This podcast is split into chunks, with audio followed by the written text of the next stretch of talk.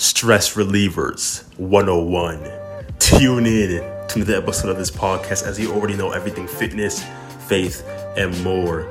Now, with today's episode, relation to stress, how to really go about dealing with stress because I know for the most of us, we all working different, diverse, various jobs, whether it's a nine to five, whether it's uh, dealing with electricians or mechanics, or whether you're out there bringing the word or whatever the case may be, right? We all deal with stress from time to time.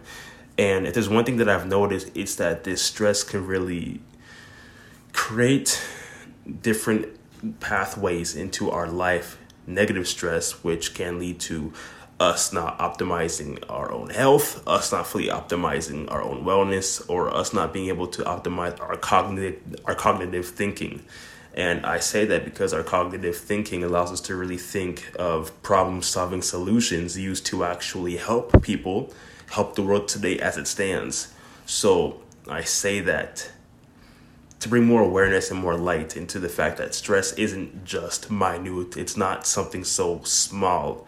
Stress is a big problem in the world today, and it can be in, in a reason and increase to obesity by stress eating. We binge eat, we eat more than we should consume per day because we get stressed out by our day to day environment or our day to day surroundings. And when things stress us out, we tend to cope with things in different ways.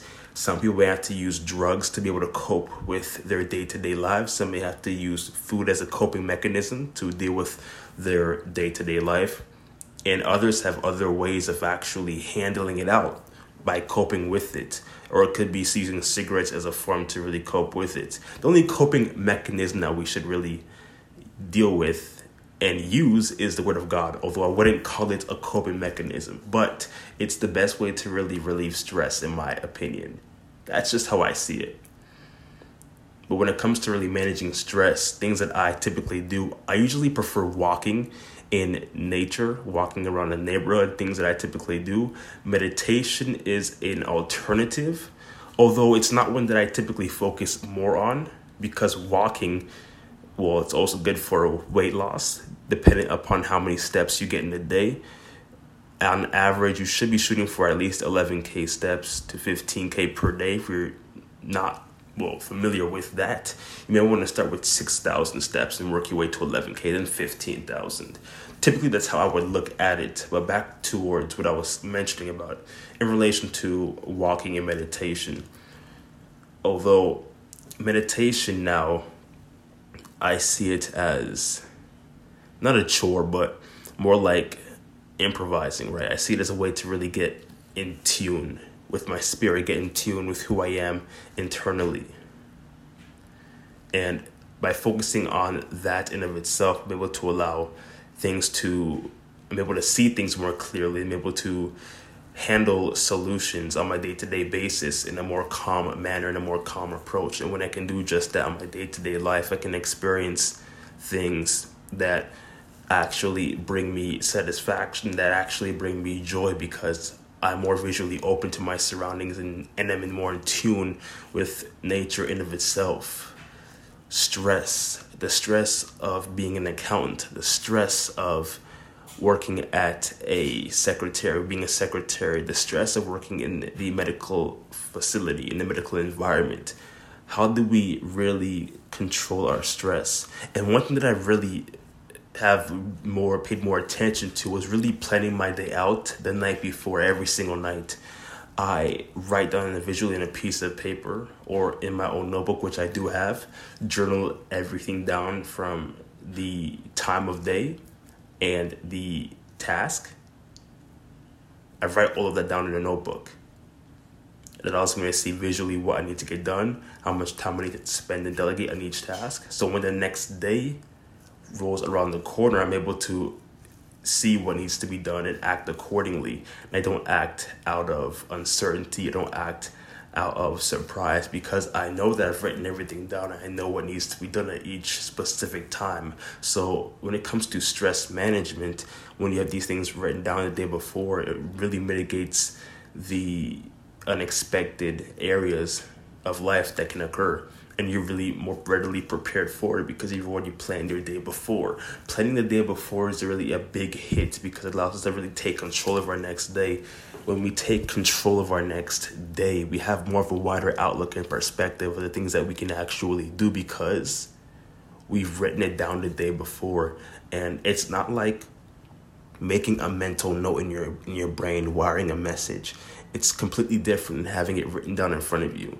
And it's the same thing that I've realized with goals and even with posting.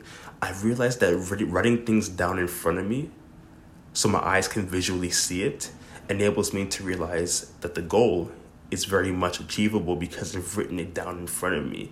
Whereas planning it in my head, I have all of these factors of x plus y gives me z, or x plus x gives me z, or somehow x minus y gives me z. There's all these factors in my head when I'm thinking about the goal, right? And these, the x, y, and z could be things in my day to day life, like me driving to work, me picking up groceries, me writing down tasks for the next day. It's all of these things that come into play, and it's really writing things down.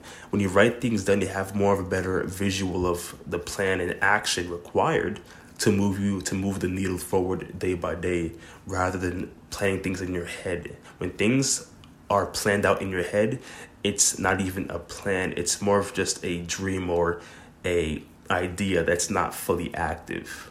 Write things down in front of you. The power behind it is so immense, I cannot visually, vividly even explain it. But when you write things down, you have more of a con- you have more of a concept and more of an ability to take the actual action towards getting that task done stress management. Why I'm bringing some awareness into this podcast is because we all go through stress in many ways, even me myself. And in many ways, more than one, it's not to bring in no negativity towards this episode, but to bring in more towards this channel in of itself. How do we bring more awareness out there into the world about stress management, and how we deal with it? Whether it's we deal with it cognitively by thinking of ways to handle it and accordingly and by not stress eating by not taking it out on watching television right tv or netflix binging on it excessively to deal with our stress or even drinking. Because drinking is one of the widely known ways to deal with stress after a long day of work or somebody got fired they want to take it out on the bar and drink until they get drunk till they pass out. There are better ways to handle your stress, better ways, more efficient ways, more healthy ways for that point. And more than anything, stress management is a serious case. It leads to many health complications down the road that when one person may be aware of it, it becomes too late because the stress begins to accumulate over time and it begins to become chronic more than acute. And when it becomes chronic, it becomes a health complication that may or may not be irreversible, but it does lead to long term adverse effects that can really pain in deep into your own health or even to your relationships or even limit you from doing the activities and things you love to do the most with the people you love the most around you. And that's why I want to bring in more awareness into stress management. Stress is important important to be able to be fully aware, have the awareness, and be sure to spread out the word that stress isn't so simple as it may be called to be.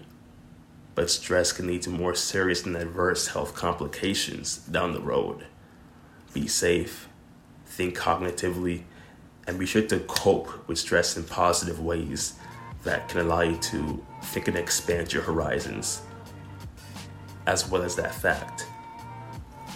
That's it for this episode of this podcast. If you learned anything new, I encourage you to go share with somebody you know who needs to tune into this podcast as well as tune into everything else fitness, faith, and more.